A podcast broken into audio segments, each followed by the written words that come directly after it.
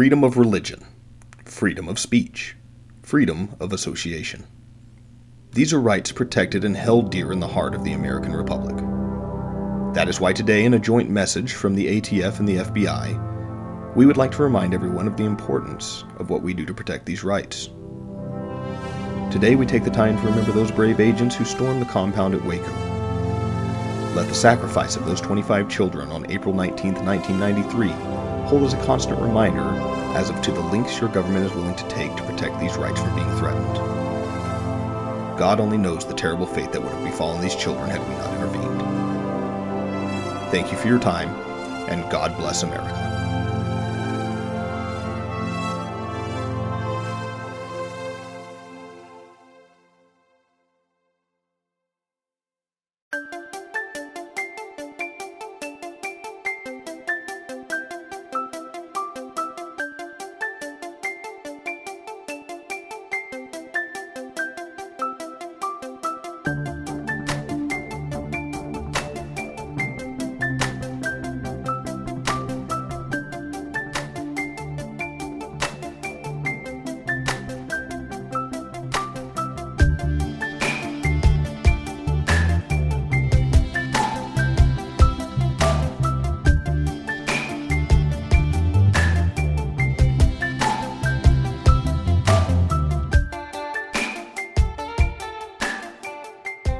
Gentlemen, it is time once again for Against the Mob podcast. This is Logan Carpenter speaking here with Matthew Billingsley. Uh, we're going to get into today just sort of a, a, a, common theme that we get into a lot the powers that the state has over you, um, what their rights are to kind of dictate the way you live your life. And we're also going to talk a little bit about uh, the anniversary of Waco.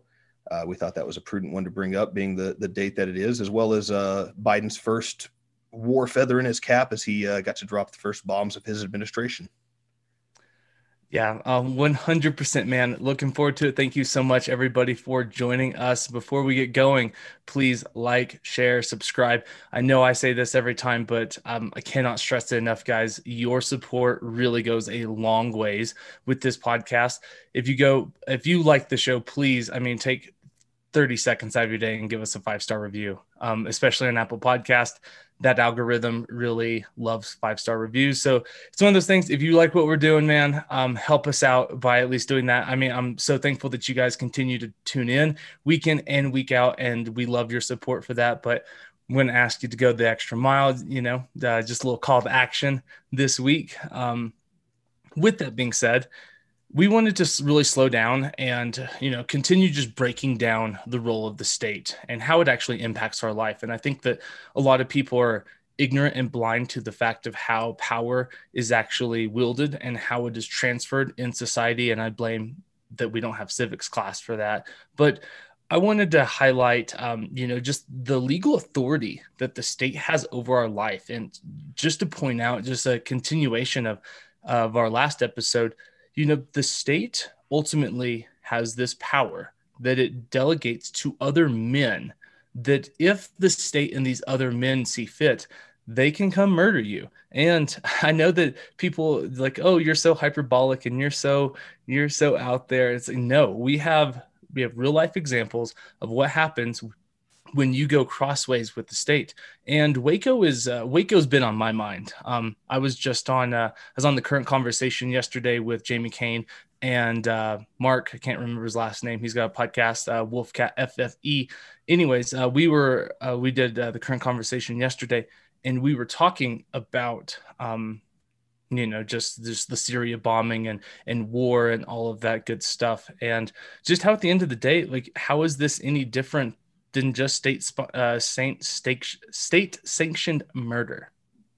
Right, and I think we're going to try to draw some lines. The reason we want to talk about two very different things in kind of our foreign policy here, as well as uh, one of the events we've had on American soil in Waco, is to draw the comparisons between that, and that it it is sometimes hard to merge them together when you're thinking about uh, what we would term domestic terrorism versus our foreign policy and what we do in these other countries.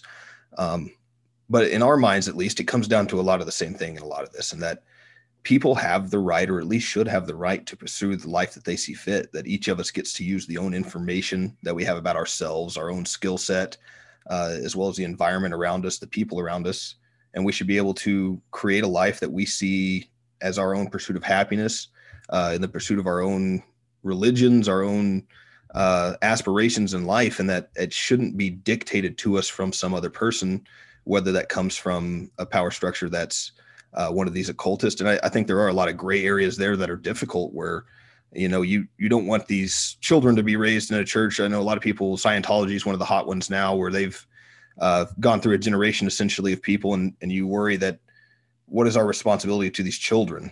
And I recognize that there are tough questions there, but at the same time, do you have the right to go in and abduct someone's child who they brought into this world, who they are raising how they see fit? Uh, and a lot of this was what we have run away from. The the entirety of human history are stories of groups of people who were oppressed, uh, typically by a state, because it is the strongest amalgamation of a power where they can consolidate this and force an entire region to to live the way they want uh, and we have stories through in every culture of how we've escaped these kind of persecutions, whether they were religious, race based, uh, or whatever be it. That that is kind of a common trend, and, and that's what we see any power structure at least being capable of becoming. One hundred percent, and I think that something that I want to focus on that we that we want to look at is I'm not here to I'm not here to absolve what happened. You know that was that what was going on inside in Mount Carmel, right? I'm not here to say that everything was a 100% on the up and up, right? You have allegations of child abuse, which is never cool. You know, there is polygamy going on there. Um, I will say, just as a caveat, like if you don't like you know 15 year olds being married off to a cult leader um, at that at that particular time that was actually legal under texas state law because if the parents consented that girls as young as 15 could be married away. And you know because it is a cult these parents are consenting to it. And so i guess what before we just dive into this what i what i don't want to do is play um the right word um apologist. I don't want to play an apologist for all of the the misdoings at Waco. I wasn't there. I don't know. I haven't dedicated a ton of time to actually trying to learn everything that was going on but we there's some gray areas that i think that as 21st century americans especially 2021 americans we kind of say eh, maybe that's not 100% cool but at the same time i think one of uh, something that we have to remember as modern day people is that we have the we have the luxury and the benefit of knowing how history plays out. And sometimes it can be unfair to assign 21st century principles and morals or even you know or even year by year um, things that we know now to the past because you know we evolve as people and culture changes. There you know there's a reason that once upon a time jim crow was very popular. Now it is not right? And that is a sign of the cultural shift that uh, that just happens over time. So i'm not here to be an apologist but like logan said doesn't it strike anyone odd that the government can just decide that we don't actually like what you're doing. And so therefore you know we're gonna we're gonna raid your compound. And we're gonna execute these search warrants. And in the in the process of it you know 67 people or 76 people are going to die 25 children right? Does no one stop to think that it's like whether or not you agree with what's going on do those people deserve to die for what they were practicing because i'm going to argue that they probably didn't right and and how many of the what were the atrocities and and the truth is we'll never know exactly what the story was on how occultish this this thing was. I, I was listening to uh, David Thibodeau, who's one of the survivors earlier today, um, and he paints a pretty rosy picture of it. And you know, of course, he has an incentive of it. He who knows. He seemed to be one of the early ends, so who knows what kind of propaganda he's spreading on his own end. This itself is a a power structure that was being used. You know, it's it's not a coincidence that um, all of these occult leaders become polygamists. You know, there, there's very few non-polygamous cult leaders. They always seem to to come around to that. And I was really exploring an, an interesting view. I'd had a conversation online with a, a gentleman who was um, kind of making the case that we weren't taking human nature into the ideas of the free market enough. Um, and I really don't know if maybe we just haven't done a good enough job of presenting that here. Uh, but I really didn't didn't vibe with his argument exactly. But I thought it was something I wanted to address, and that it, it, comes back to this idea that there isn't a, an Illuminati or a Lex Luthor in the background or the wizard behind the curtain necessarily. uh, that we are, in essence, a natural being, uh, that the modus operandi of nature seems to be to create and proliferate life to some extent, at least from an evolutionary standpoint. Uh, and that when you're presented with an incentive structure that allows you to take advantage of other people in favor of your own family, and it can, ex- you know, that can go from direct line all the way out to extended family to um, it even gets drawn at racial lines and national lines. Uh, but when you have these abilities to take advantage of your neighbor, to to be able to, uh, in this example, a, a a cultish type of personality, a charismatic leader rises up and is able to convince a whole group of people that he's the only one who should be having children in the compound and they should all be bringing the women to his front door uh, versus the what it can become if it becomes something larger. If it's uh, the catholic church structure that goes into these crusades into the middle east or what we're seeing with american imperialism now um, it's is the nature of humans that it's not even necessarily coming from a place of evil. I think that's where we get this idea that power corrupts absolutely that because the natural process of what you have within you is going to be to better your lot and your lines genetic lines lot in life you're going to use what tools you have to your advantage. And that's why we as libertarians are very skeptical of these large state power apparatus that we create that i think the idea behind them is the safety that we're worried about these charismatic leaders that take rise up that build these cult followings that become things like Scientology that spread out through the entire U.S. and people go missing and and they hold them captive or whatever. We were afraid of the the branch branch Davidians taking over. But the truth of it is, when you create these power structures, it's still at the whim of who controls the power structure. And we've seen these occultist leaders, in an example like a Hitler, that have risen to power to the point where they have captured an entire state. And then they now get to use this immense power that would not otherwise be available to human beings to inflict damage on other people. Uh, and, and that's what we are trying to focus on. The message we're trying to really spread here is that we think the, the answer to this is that there probably never will be a perfect power structure to keep the world at peace, but rather we can create a system through the free market where your incentive base now is to create value with your set of skills that you have available to you in your local area to benefit the people around you so that you have chips at the bartering table, so to speak uh, and that that that is the best way to capture human nature and to use it in a way that is resourceful rather than in a way that becomes destructive to the people around you. Yeah, those are all extremely good points. And while you're talking, I was thinking about Sam Harris, where I actually really do like his podcast. Um, but a lot of times I end up just disagreeing with his ideas and his conclusions. But and one of the things I disagree with is he said one of one of the best things that humanity has ever done was consolidate authority and power into the central state. And I, I disagree with that one because I can see where he's coming from. Like the argument is like the world's safer when you only have one bandit running around uh, raiding tribes instead of several bandits running around raiding tribes and stuff. But it's but I, I, just reject that in its practice and in its principle at the end of the day because the world is no safer because there's you know there's consolidated power in the state the world's no safer because of it right genocide or sorry democide is the leading cause of death on this planet and that is death by government right? And i, I don't know the stat off the top of my head but it's somewhere upwards of like 300 million people if not more um, in the last couple hundred years. And maybe i'm and maybe i'm skewing those numbers but regardless of what they are it is the number one cause of death in human history is death by government.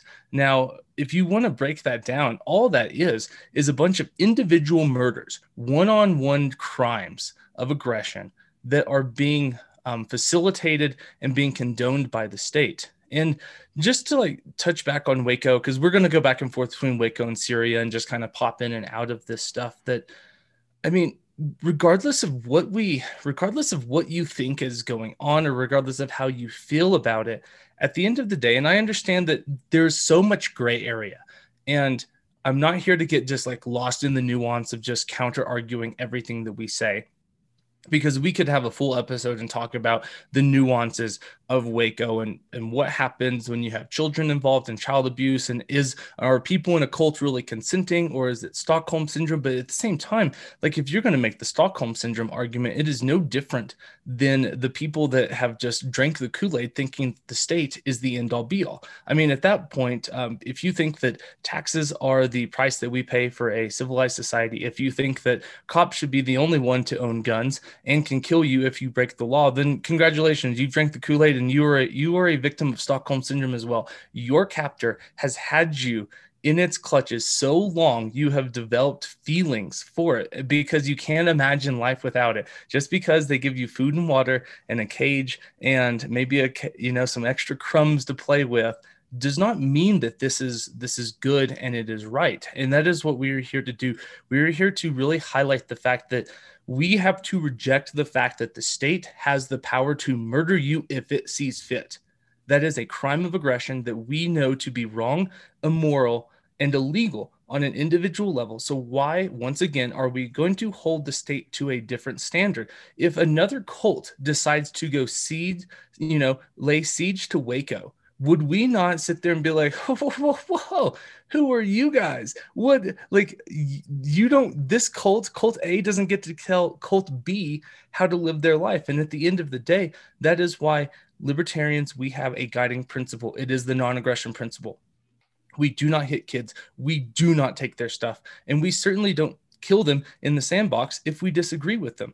And so, why, why, why, why is it okay for the state to go raid a compound. And I mean, and I, I mean, I get it. Oh, it's so loaded. Well, they, well, you know, there's allegations of child abuse. There's polygamy. I hear they're hoarding illegal weapons. Okay, all of that. So you know, at the end of the day, it's like you have the right to life, liberty, and the pursuit of happiness. And if in that, let's say that you know, there's actually not child abuse by what's going on inside people actually have their right to life liberty, and the pursuit of happiness because Logan and I are of the thinking like if if it's not harming anybody, then it's none of your business. Yeah, that's absolutely right. I mean, that's and I think that's a lot of what and even today the preaching of what America is is about this ability to choose your own life, this ability to live the way you see fit. Um, and I think it's a shame that that and it comes back to that human aspect argument that once you get to a place of power, that all of a sudden it shifts and you start doing things to oppress the other side to to kind of make your own path easier in a way. Um, and what I always think of when you think of things like this, it's easy to to point to the other, the well, look at these religious nuts down here in Waco. Uh, but how long ago was it that we condemned how how many gay men had to live entire lives in this nation, uh, pretending to be married to a woman that they had no feelings for? Or living the bachelor life, quote unquote, where they had a roommate uh, deep into the the end of their life, um, because these things were were as the power structure was held by the right and the conservatives frowned upon that type of behavior, and it was hard to progress yourself in life. Um, it's just the idea that all of us have our own experiences our own in the, the, to use the language of the left our own lived experience where we only you can know what's happening in your life and be able to make the best excuses for it, uh, or the best uh, decisions for it. And we hear that a lot when it comes to things like the abortion argument, where it's a lot of women want to say men shouldn't even have a seat at the table. And however you feel about that, that's the idea that we have this strong identity when it is oppressed upon us, that you cannot dictate to me how my life is to be lived. And yet we have this cognitive dissonance when we gain the power ourselves where we somehow lose the understanding that the individual has the right to choose and we start forcing this onto each other. Uh, and that's that's the grotesque nature of of the state and of, of really of power in general um, that these oppression doesn't come until there is power. And i think that gets pointed a lot in the wrong area where we want to look at the groups that have oppressed in the past and say we need to get it out of their hands but really the root of the suppression every single time, the common denominator for all of these slavery, genocide, all the worst atrocities in human nature is always the state, that they need this power structure in order to coerce you into uh, living the life that they see fit for you.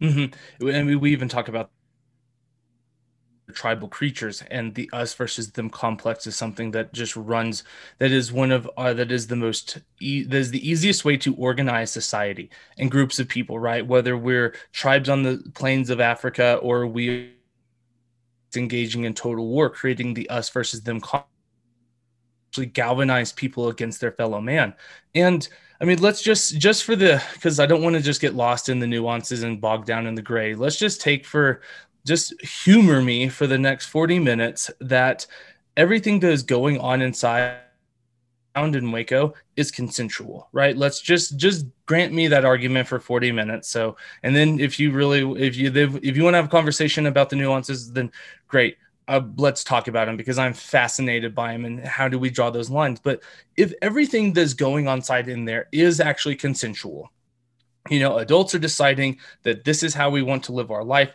and we decide that this is the rules that we will abide by and i'm okay with you know having i'm okay with all of this right? I i'm here by my own free accord and i consent. Then at that point who is anybody especially the guy to roll in there and decide you know what? I actually don't like the way that you guys are playing the game Hmm. I'm I'm here to I'm here to I'm here to arrest you. I'm here to I'm here to seize your property.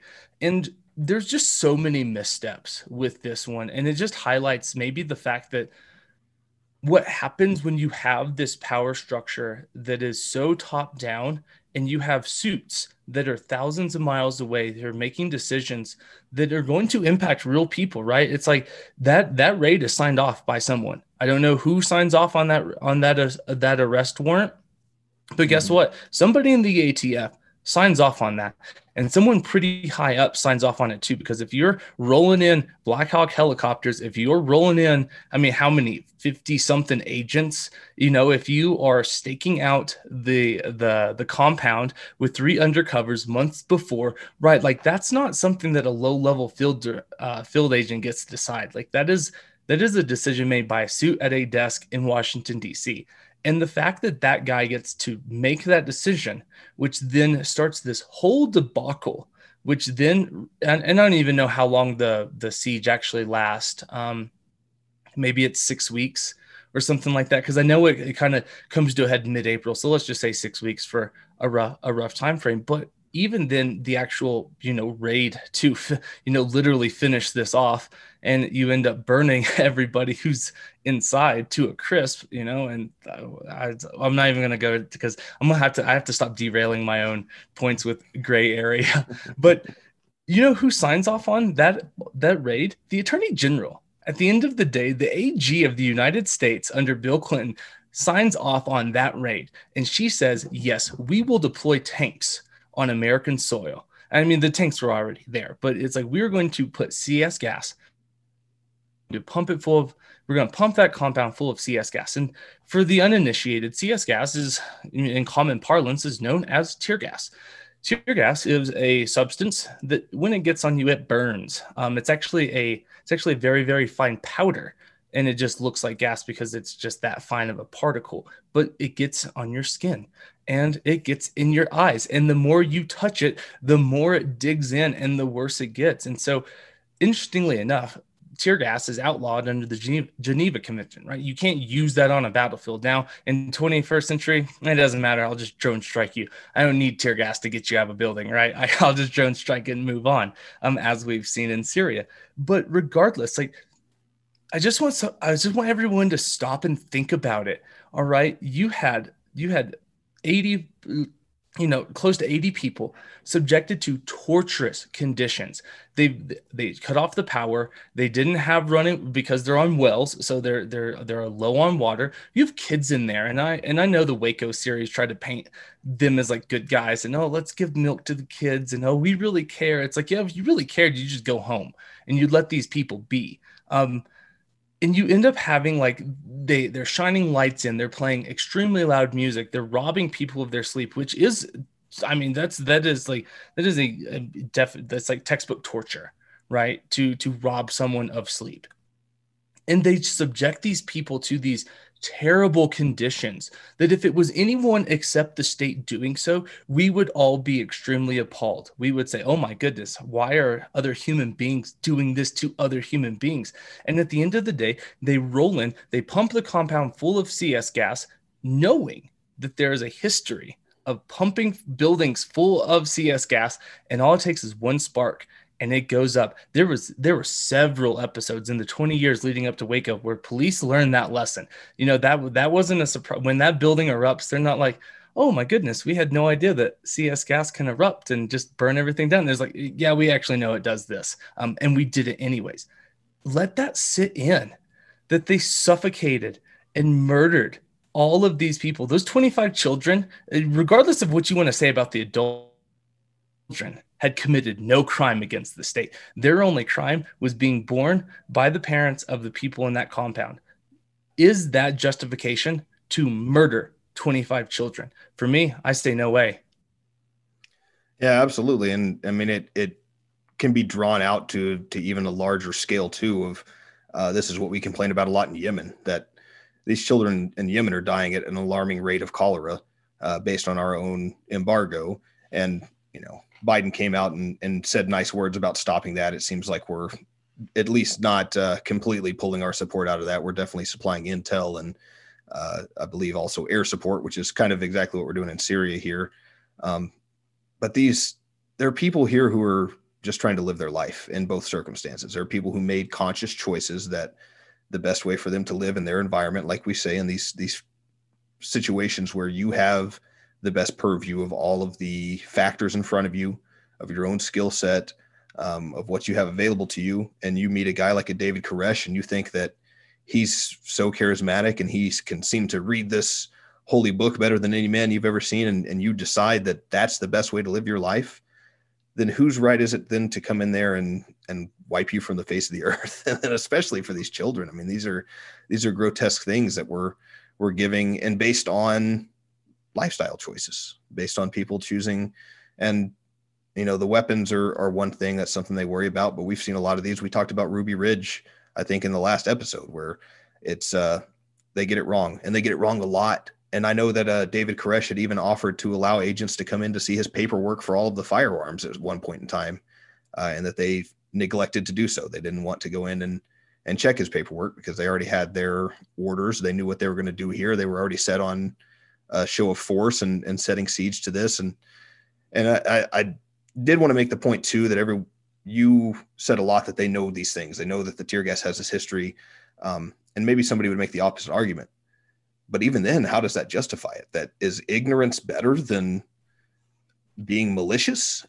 Maybe slightly, but are we still willing to give this power structure the ability to go in there and burn 25 children alive based on ignorance and still say, well, it's better than the alternative of this church in Texas having a polygamist way of life and a bunch of people deciding to go to this compound.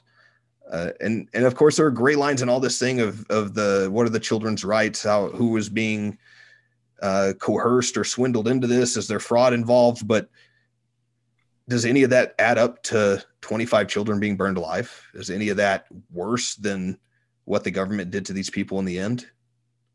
I would so, yeah, probably argue a, not. It's a really that's a really hard argument to make. It really is, and put it in historical perspective, right? Um, we look at these people and they say, "Oh, they're a cult. They're a fringe cult. They're just these radicals on a compound in Texas."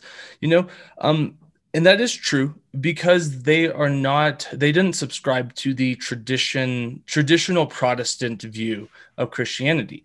But keep in mind guys once upon a time when Mart, when martin luther goes and nails his treatise to the to the door of the church right? Like protestantism is a it is a violent insurrection and it is a cult according to the catholic church right? And how many how many protestants there are i mean just in this country alone right? It, it is the it is the dominant religion. Um I know that Christianity is, but I think that there are more Protestants in this country than there are Catholics. And so, in just, you know, in 500 years, you can go from, well, you're an insurrectionist cult because viewed Martin Luther. And there's the, there's actually it's actually a really cool story. Um, okay, quick little plug. If you are interested in knowing a wild story of history that is so obscure and is just like grotesque and radical and twisting all the way, go listen to um, Dan Carlin's The Prophets of Doom. It is mm. like a three and a half hour podcast about the the Anabaptist takeover of the city of Munster with Jan van Leyden. And um, anyways, that it's a great story, and I strongly recommend people go listen to it. But for reasons, right? There were there were there were German princes that didn't mind Martin Luther doing this because it's their way to like you know get the Catholic Church their their stranglehold out from from the region, right? And so at the end of the day, like all of this stuff is just being played out on the geopolitical chessboard, whether it be the state in the form of the church versus another church, or whether it be the state versus another sovereign nation, right? They're all it's all just vying for power. And that is that is ultimately what is just all most of these forces of history are just stories of struggle for power or to escape from power. And so, why is it? And so, I I guess the point I wanted to make is like once upon a time, Protestants were were were radical cultists too, and now it is one of the the you know it's a dominant religion. And back to our episode where we talked about free speech, where it's like the cool thing about America is that there's no wrong idea legally, right? Um, that you that that we can hash this out in the public square and that we can talk about this and that we can go back and forth. And it is the public discourse and dialogue that actually creates good ideas and it crafts narratives that guide society. And also, it's like, so what? If if that's the way that 80 people want to live, and you're scared like then, then we have to ask ourselves why are we scared of that? What does that threaten in my own way of life? You know because if it's a good idea it's a good idea. And who knows maybe maybe the branch davidians were going to become the next major religion or maybe it's just a maybe it's just less than 100 people deciding that that's how less than 100 people want to live their life. And at the end of the day it's like what's the big deal? We've lost this idea of like live and let live we've we've definitely taken the approach live and let die it is you know and as long as as long as i'm on the good side of history quote unquote well then everything that we do to those that are lesser that have less power that don't have the state apparatus or the narrative behind them well then so be it Hey guys, I wanted to take a quick break from the show to introduce our newest sponsor. I am beyond thrilled to let you guys know about Lorenzotti Coffee. That's right, I said it, Lorenzotti Coffee. Lorenzotti Coffee brings premium, authentic Italian coffee right to your front door. Even though a trip to the rolling hills of Tuscany is preferable, you can taste the flavors right from your kitchen in any town in America. Lorenzotti Coffee was founded and is run by two liberty loving entrepreneurs whose passion is coffee. They believe coffee should be more than burnt beans brewed into a cup of sugar, hurriedly served by someone just counting the minutes until their next break. So go check them out to get premium Cafe Italiano dropped off right at your front door. When you check out, use the promo code ATM10 for 10% off your purchase. Again, use the promo code ATM10. That is A as in against, T as in the, and M as in mob. It's a win, win, win. You get great coffee and help support a small business just trying to sling some beans, and in turn, help them support us. You can find them online at lorenzotti.coffee. All right, let's hop back into the show. And even more to that point of the the Protestants being this outside group at one point in time, even more so, the Protestants came to America. That's one of the the founding principles in this country is the right to practice what religion you see fit. And yet, even generations later, the Baptists. I grew up in a Baptist church myself. They were a demonized group amongst Protestant churches when they were a new church coming up in the South. It's it happens time and time again. I mean, there's always going to be new ideas. Um, I've always thought it's quite pompous to read the Bible and think that you 100%, if you believe this is the spoken word of God and that God has sent down through a series of metaphors and stories about the ancestry of his people, the correct way to live life, and you gave it a once over and you you got it all right the first time, or some room of guys because there was a group of people that they got it right, is it impossible to believe that perhaps there's another person who could have gleaned the truth from this scripture that could have uh, created these ideas better? And even moreover, where do you draw this line where you then get to decide that they're so grotesquely incorrect in the way that they're? And I, I think that a lot of it comes down to, especially with the Branch Davidians, they were a young enough church that they didn't have generations who had grown up in it really. Whereas in Scientology, it's it's coming out where you have these uh, uh, Leah Remini type of characters who grew up in that church and they're coming out now and they're talking about the evils of the indoctrination of it from when you're a child. And it, there is something to be said for that. That's one of those gray areas for sure that you you think, what about these children that they don't get a choice to be raised in it? Um, but where do you draw that line? Do, are we going to start going into the Amish cornfields and abducting their children because they're not living our way of life? We did this at one point in time to the Native Americans. We would take these Native American boys and cut their hair and send them off to a proper English school and teach them the the correct way to live because they didn't understand life. Uh, and now we've come back. Here we are, hundreds of years later. We can look back at that and say, man, there's a lot of things in our society that are messed up. That if you listen to some of these old chieftains or medicine men of these tribes and their wisdom, they really understand some things that give us anxiety in our everyday life for the hustle and bustle of living in cities and large structures and and creating these wage slavery systems that they lived a lot more freely than we did in a lot of ways and had a better life. They had a more uh, closer familial connection than we do in our society today. But they weren't allowed to have that in the public because that was against the state's propaganda. That was not okay. These were a bunch of savages who needed Christianity in their life. And we all but wiped them off the face of the earth. We've they live in in small corners that the government, the state apparatus has allowed for them to be in now. And we have to understand that we don't have the right to keep doing this to people. We can't just continuously decide that everybody that we've decided the right way to live, and that you need to live like we say that you live. Um, and certainly there are we we as libertarians glean out the black and white of these principles in the non-aggression principle, in the right to property. But there are going to be arguments within that that we need to to still hash out. And I think that the the biggest point that we want to push is that while we're trying to figure out what those gray areas are, there are clearly atrocities happening with these power structures that we're just all co-signing by allowing it to continue going on and, and jumping in and being good patriots for the state of America while they gallivant around the world building the largest empire the world's ever seen. Mm-hmm. I mean, that's a that's a really good. Um, yeah, we can we can shift gears to a little bit of foreign policy. With that being said, um, I do, I just want to challenge everybody to just stop and think, what good is actually coming from having uh, last time I checked, it was God, man, what is it? It's like 800 military bases around the country or uh, around the world. I mean, like, what good does it do to have 800 plus mil? And even if it's 50, it doesn't matter, right? It's like, what good does it come from having military bases on foreign soil with having thousands of troops deployed to these areas? Um, what, like, how does that make America any safer?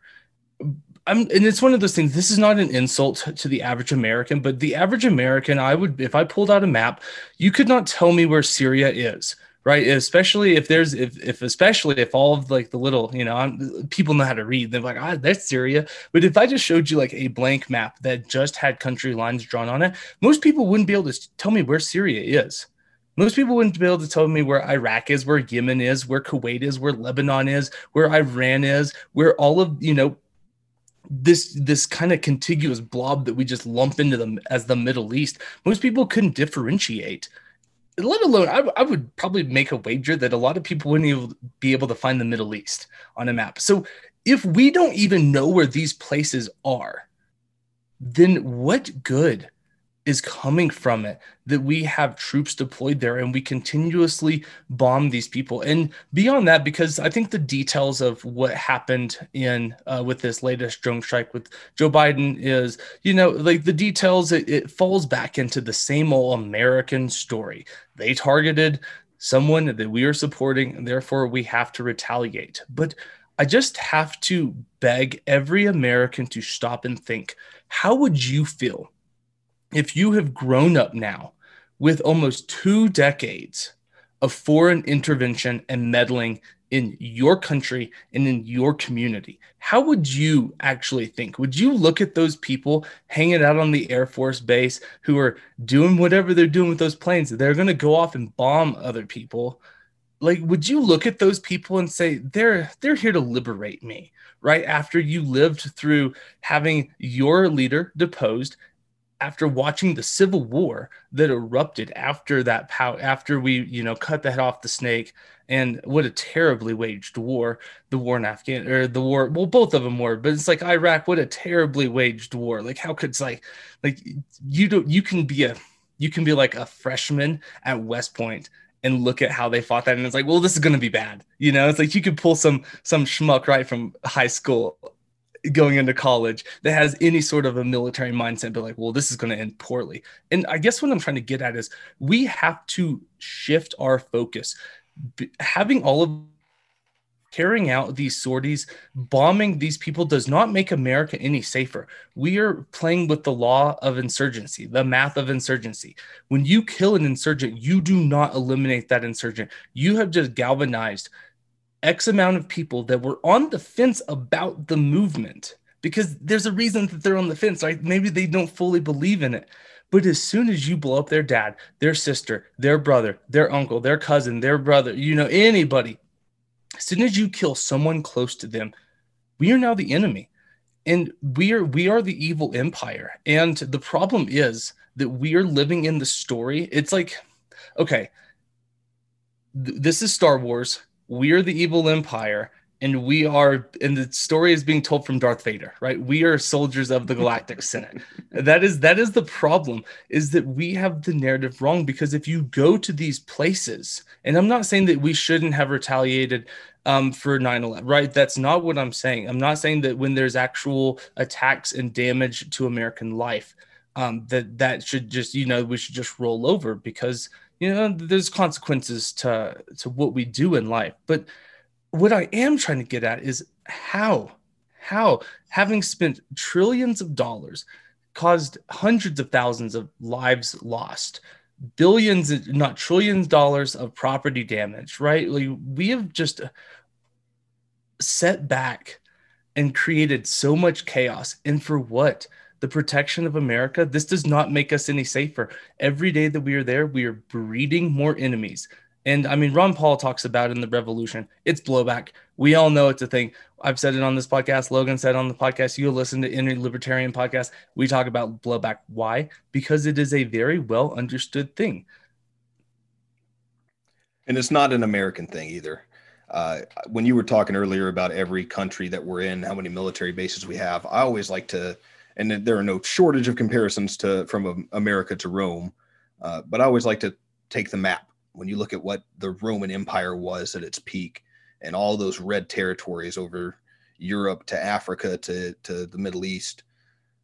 Those weren't all the Roman Empire. A lot of spots on that map were Roman controlled subsidiary states. And what that essentially meant at that point in time was that's where they had standing military bases. So over time, we've put this on the map that look at this big red area that Rome controlled, but not all that was ever called, it wasn't all called Rome. They all had their own subsidiary areas, they all had their own ruling classes. Uh, they were just subject to Rome, or they had a, a Roman senator that was in charge of their region. Um, I think that in the future, when America's come and gone, when you look at America on a map, that's going to be the story that's left over is the blue, red, white, and blue map's going to be the entire world. This, this is going to be the first empire that conquered the world.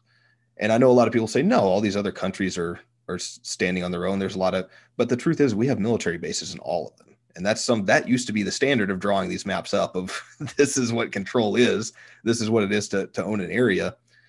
And again, to continue drawing that same line from Rome, what why did Rome fall so quickly when it when it did become weak?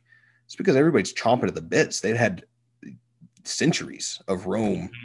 taking their women and enslaving their people, of murdering their great leaders, and they couldn't wait to get Roman blood on their swords because this was the great oppressor. And that's the danger of this blowback that we always like to bring up that we're out there right now murdering people for what we like to say is, is fighting for our safety, our defense budget. We don't call it the offense budget, it's the defensive budget. But yet, nobody's ever come here and attacked us for our freedom. If you look up the the reason for 9/11, there's no terrorist saying we're tired of a democracy. We felt democracy was a great evil in this world. We felt like the freedom of the American people is against God. That, that's not what they said. They said that America has brought its empire to our front door, that they have imposed on us their beliefs. When we believe in Allah, they believe in God, and they're trying to erase our kind from the face of the earth.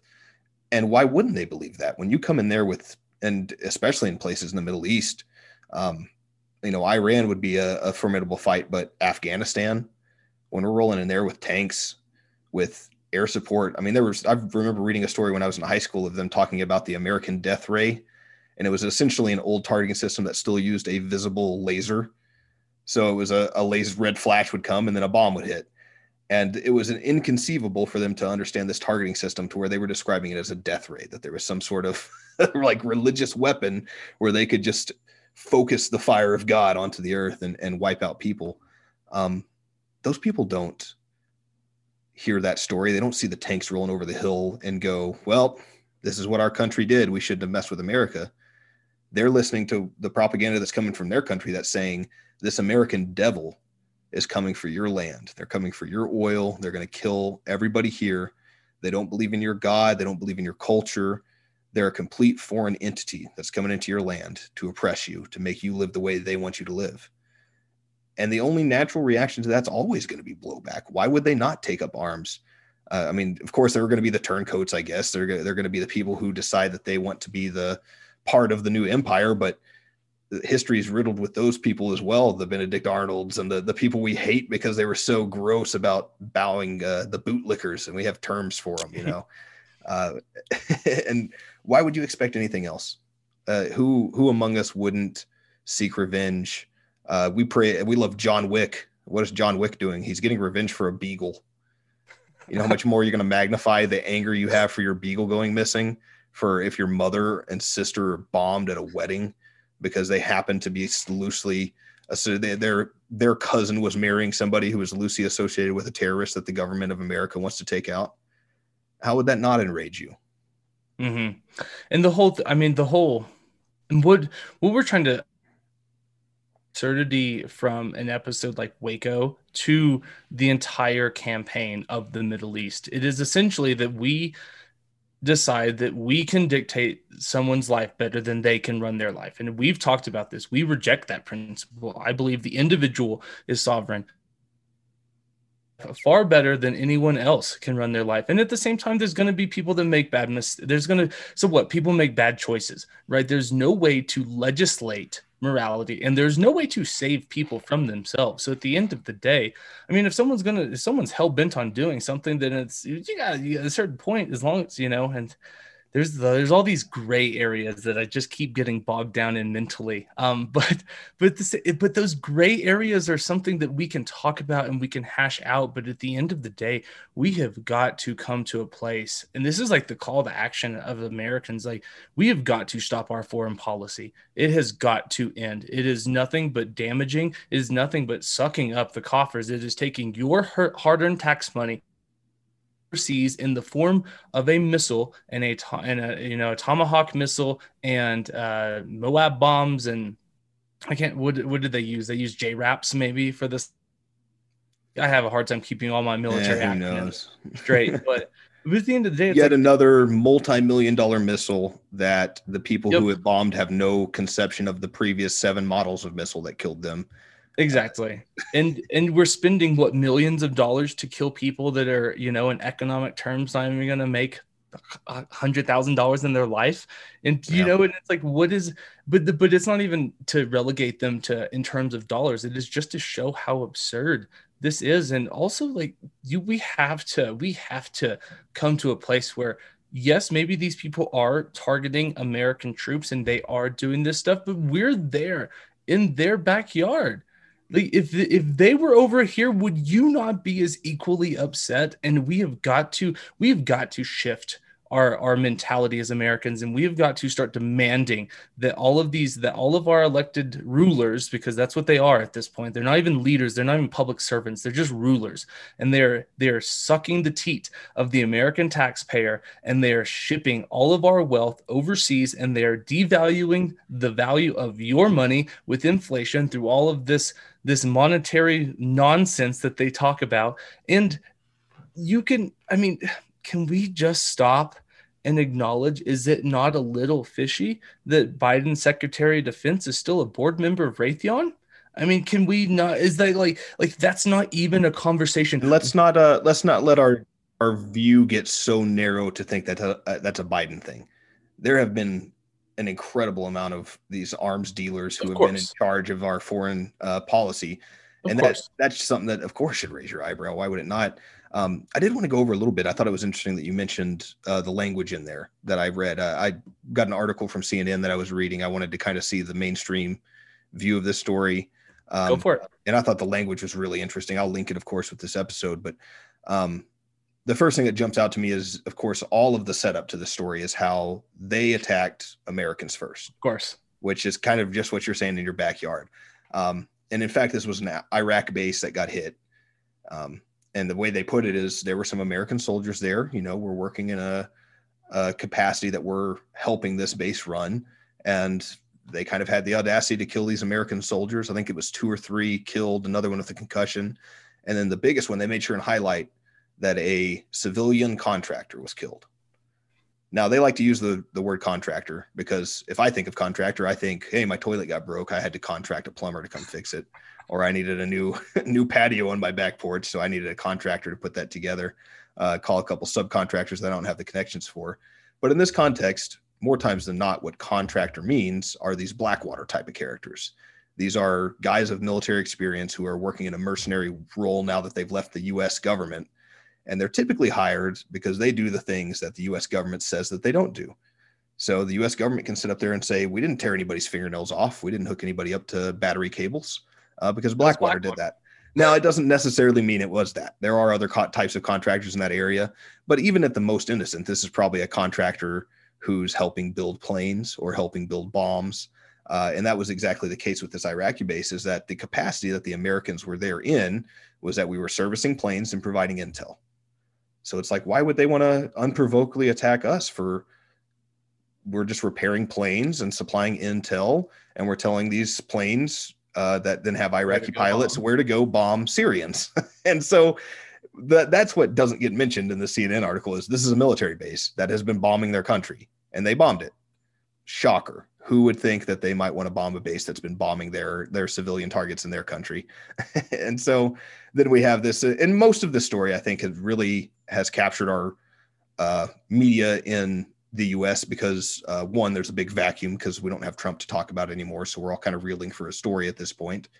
Uh, but two, it's Biden's first executive action to, uh, or at least a command from the top to to have a, a foreign attack. Um, a lot of people freaked out about it because it got so much media attention. Um, I had friends asking me like, "Is this the is this the big spark for the big war kind of thing?" It's not. This is business as usual for the U.S. government. This is kind of what we always do over there. Um, but I do We did under Trump, and we did, you know, and I'm not here it to, didn't not here to absolve anybody. It happened under Trump. It happened under Bush. Happened under Obama. right. Happened under George W. You know, it's, right, it's what we do. Right. It's, right it's this is this is business this is what we're talking about we're talking about getting back to business as usual you know we're gonna we're gonna continue to to do these kind of things to oppress the the area America's around it baby. We're Mhm, back. mhm. and it's these these i just uh wanted to make sure and point out kind of the veil of legitimacy that you get when you talk about the media and uh that's not something that's a stone's throw from waco either where they go out of their way to paint these people as terrible that um, I Mhm. even saw David Thibodeau, who's one of the survivors, who uh, you know take his story with a grain of salt as well, because this is a gentleman who was definitely close to the the cult leader there at the Branch Davidian. Um, so he's he's obviously got his own biases, but I know that he mentioned that the in the trials in San Antonio afterwards, they tried to claim that the Branch Davidian members were covering themselves with wet blankets to hide the fact that their members were committing suicide. So this is something that got the story got out there somewhere, and that this was the case. Maybe there's some truth to it. We'll never know because it's hard to to biopsy a bunch of burned bodies. Um, Mhm. But I would think if you were pumping my house full of tear gas, one of the first things I might think of in a pinch was to put a wet blanket over my head to try to keep that gas out. So Yeah. it, it's just the idea that they're they're going to go and they're going to paint this. It's always going to be your freedom, your safety that they're coming for when the government decides that they wipe somebody off the face of the earth. And we need to understand that the language and the propaganda that we're getting from the state is exactly that. It's them trying to justify their own position, and that we need to read deeper into these stories and ask ourselves what we believe is right for this state to do, even if you're not somebody like Matthew Rye, who's a kind of radical minarchist libertarian type of person who thinks that we shouldn't have much of a government at all. Let's start having these conversations, even if you think you're we're idiots. That where is this line? Because we've obviously crossed it a long time ago. We're doing a lot of detriment through the power of the state oppressing people all over the world, including here within our own borders. Mm-hmm.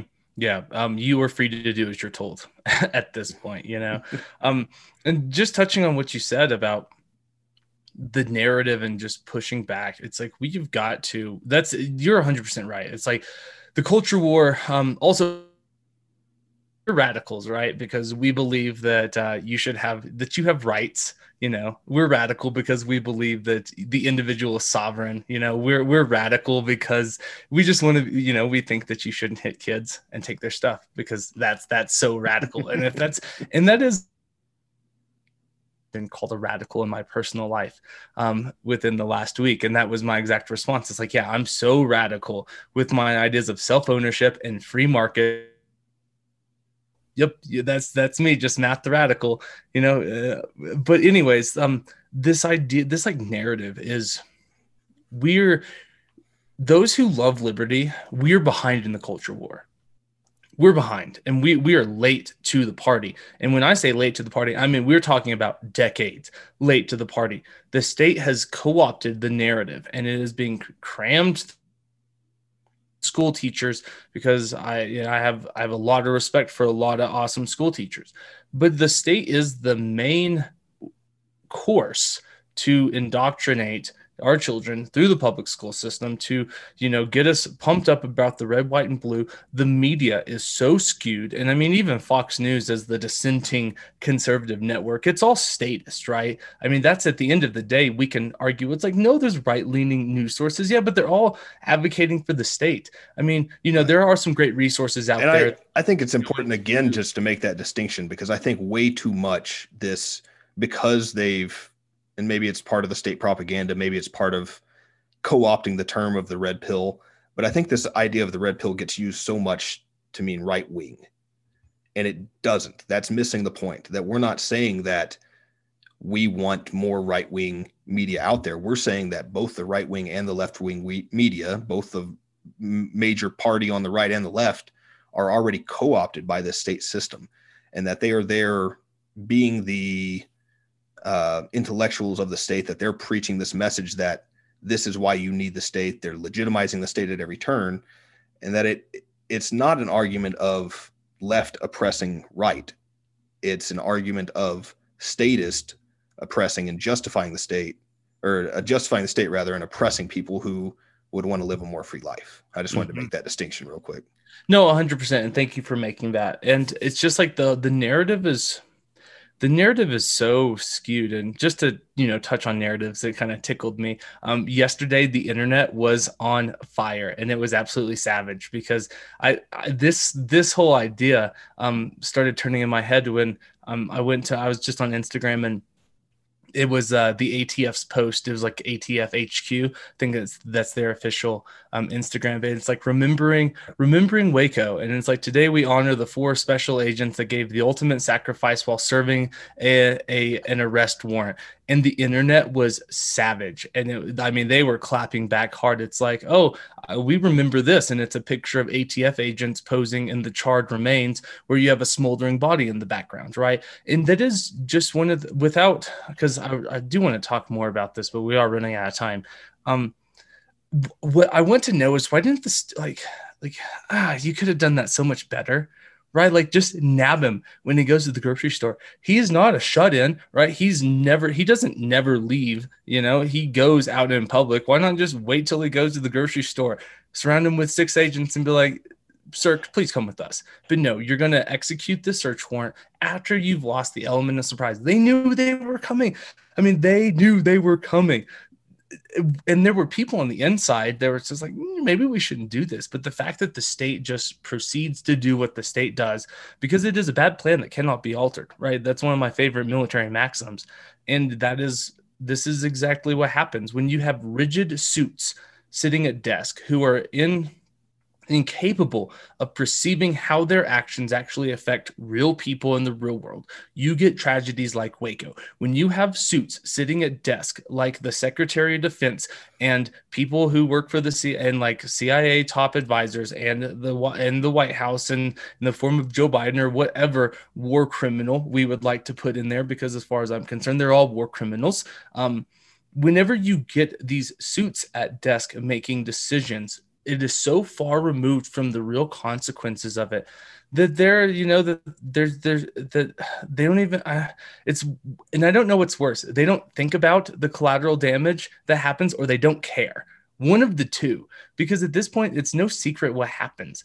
And i just i just really want to implore you guys to just stop and think like what can we do as Americans, right? Because we have to take this back. No one's, the state is not going to give us back our rights. And this is not the call for the armed revolution, but it is the call for civil disobedience. It is the call to do what we can in legitimate and peaceful ways. And we should exhaust all of those options and resources to actually try to push back on this because to, like this is this is out of control right why are why are why are relatively like why are individually like good and decent people okay with this? Because it happens on the state level? No that's bullshit. That's bullshit. We have to start rejecting this idea that just because the state does it it's okay. Because the the state is made up of people. People are fallible creatures. Therefore the state is not perfect you know? And so we have to build in the safeguards for the individual to be protected in in the system. Yeah and i think that's really prudent to say that we're not saying even that it's impossible for a state apparatus for a power structure to do good things. I think the state has done good things in the past. I think mm-hmm. freeing the slaves is a, a, it's hard to find somebody who would argue that's a bad thing today that that uh, whose opinion I would respect anyway. I mean, there's the capacity for good is there for the state, but I think the capacity for bad is also there, and I think that comes back into this argument of human nature that there is going to be an incentive structure in the same way when you're a car salesman you might sell somebody a car at a high apr that you might not knock down that price to what you know you can knock it down because it is feeding your children. And it's not necessarily that i'm doing something immoral it's that i'm doing my job. I was hired here i get paid a paycheck and i need to do my job to the best of my ability. And sometimes that means taking advantage of somebody or at least not. Yeah, well, you know what? It's consensual though. They signed a contract. That's right. You know? That's right. You should if, if you're if you're upset about your interest rate, you should have done more research. And you're you know that's, that's consensual. Hundred percent. But I, the point I'm trying to get at is that that's say it's the incentive base that leads that person to try to take advantage of you. Sure. And in the same way, when we have these large structures that have military power that are trying to justify their own budget to maintain said military power, then they're going to find reasons to need that budget. That's the way it always works. We've all, I mean, you can think back to when we were in school and your school teacher at the end of the year, if they had it, if you were, uh, and maybe that's a not very common occurrence, being that we grew up in a school of a high school of 110 kids in it by the time I was a senior, um, where they have budgets left over and they have to blow it at the end of the year. So they do something like a little school field trip or a party and they make sure that that money gets spent. Because what happens is you have bureaucrats at the top that cut your budget um, now, I wish we had more bureaucrats that were interested in cutting budgets within our system in America. Uh, seems like we have a lot more bureaucrats that are interested in expanding that budget. But the the argument remains that uh, in the same way the CIA was at one point in time was there to monitor the Soviet Union. When the Soviet Union collapsed, the CIA didn't decide they needed to also go away. They justified their position to exist because there are a lot of people who feed their families by being part of the CIA. Mm-hmm. That these these types of momentum, the the incentive structure that we have to make sure our families have a better lot in life, if those incentive structures line up with some of these power structures, then they cause us to oppress other people and take advantage of them for our own benefit more times than not. And it takes a really strong person and a really morally outstanding person to have that presented to them and to reject it. Mm-hmm. Uh, there's a whole book on a guy named Jesus that did that, that people still talk about a lot today. Uh, it's that kind of rare that if somebody is able to just reject those kinds of things, we will praise them for the rest of eternity. It's it's something that's not common. Most people are not stronger than that kind of incentive base. Right. Yeah, 100%. Um, well, I think that, uh, Logan, any last wrap up thoughts?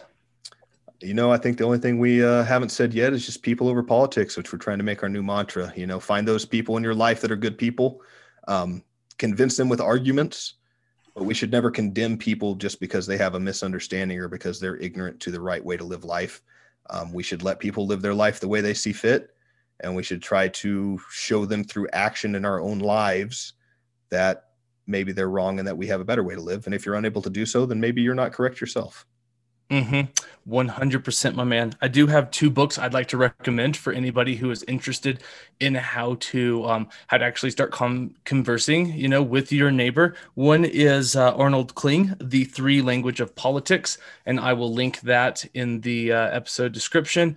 Three Language of Politics, and the other is The Righteous Mind from Jonathan Haidt. I don't have that one's just out of reach for me right now, but like Logan said, we we don't want to sit here and um, just be a negative force, right? We we attack these things so that we can show the show the problems and the logic so that therefore we can start to rebuild with better logic. And that logic is going to follow individual rights. And I know I say it all the time, but it's like the individual sovereign and the state has no business telling you how to live your life and if we can start taking the small steps that we can, you know, it's like if we can start getting the state out of things it does not belong in tomorrow, then, you know, slowly but surely. And I'm not calling for, you know, tearing down the system overnight. Um, because I don't really have anything. I don't I haven't had I don't have that well enough thought out to even what are we gonna do after we tear down. So I'm not advocating for that. But what I am advocating for is us to really start thinking critically about the power structure that is the state,